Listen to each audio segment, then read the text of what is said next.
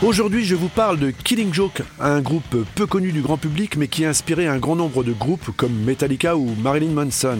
Un autre groupe encore plus célèbre s'en est d'ailleurs tellement inspiré qu'il n'a pas hésité à carrément copier un de leurs morceaux, je vous explique.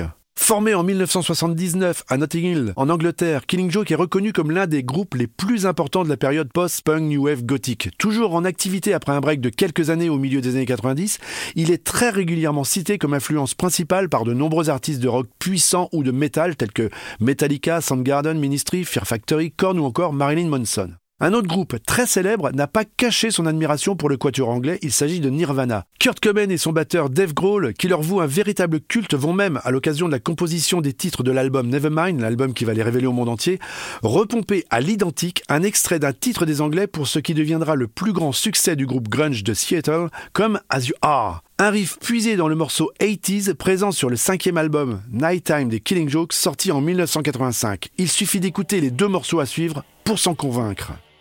Ça, c'est le morceau de Killing Joke.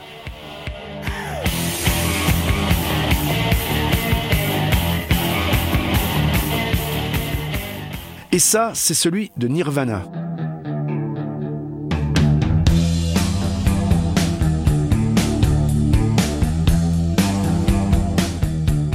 Je pense que le plagiat est évident, non ?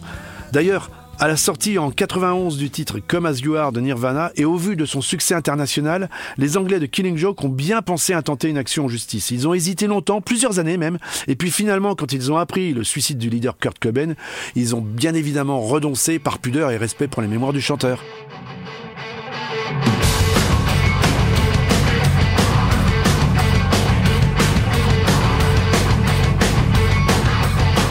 Et c'est peut-être parce qu'il a eu vent de cette plainte, jamais déposée donc, que Dave Grohl, l'ancien batteur des Nirvana et actuel chanteur des Foo Fighters, a accepté en deux mille trois de jouer de la batterie pour l'enregistrement du onzième album des Killing Joke, une session de studio qu'il a faite sans demander le moindre dollar, comme ça, gratos, juste pour le plaisir. Un beau geste et certainement aussi une manière pour lui de solder quelque part une vieille dette de douze ans.